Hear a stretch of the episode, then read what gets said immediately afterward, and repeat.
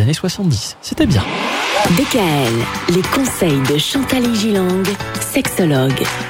La communication dans le couple. Voilà le secret, peut-être, des couples qui durent, Chantal. On a tous cette aptitude à communiquer, on l'a en nous. Oui, et c'est l'une des principales caractéristiques d'ailleurs du règne animal et de l'espèce humaine qui est certainement la plus développée dans sa diversité de communiquer parce qu'on a le langage.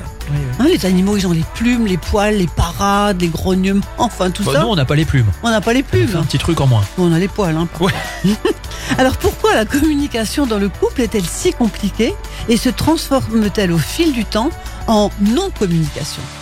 Il faut se dire qu'à leur démarrage, les couples se mettent en place dans un élan émotionnel, pulsionnel, sexuel.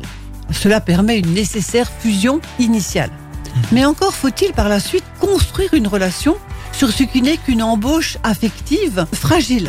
Après la phase passionnelle, dans laquelle le couple construit sa bulle, son attachement affectif, sexuel, vient la phase, et on en a déjà parlé dans l'émission, la plus concrète de la vie quotidienne à deux, et puis à plusieurs après la naissance des enfants. C'est pas facile d'avoir des petits enfants en bas âge euh, dans son couple, même si on les aime, etc.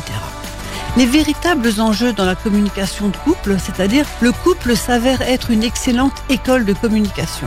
Mais la plupart de ces difficultés sont liées à des problèmes de contrôle du pouvoir et de défense de ses territoires personnels. En fait, on, veut le pouvoir, vous voyez. Ouais, elle veut toujours avoir raison, elle oublie que c'est moi qui gagne l'argent dans notre ménage, hein, ça, ça revient très souvent. S'exprimer sans reproche ni agressivité, sans chercher à imposer ses convictions, sans élever la voix, sans conflit, en étant soi-même, ça n'est pas facile. Dès que l'on se dispute, il élève la voix, il se met en colère, il boude si je n'accepte pas son point de vue. Voilà ce que disent les femmes. Ouais, c'est pas évident tout ça. Non, Vous pas aurez du quel- tout. quelques bons conseils pour nous, pour euh, savoir mieux communiquer Absolument. Eh bien, ce sera vendredi. Merci Chantal. DKL. Retrouvez l'ensemble des conseils de DKL sur notre site internet et l'ensemble des plateformes.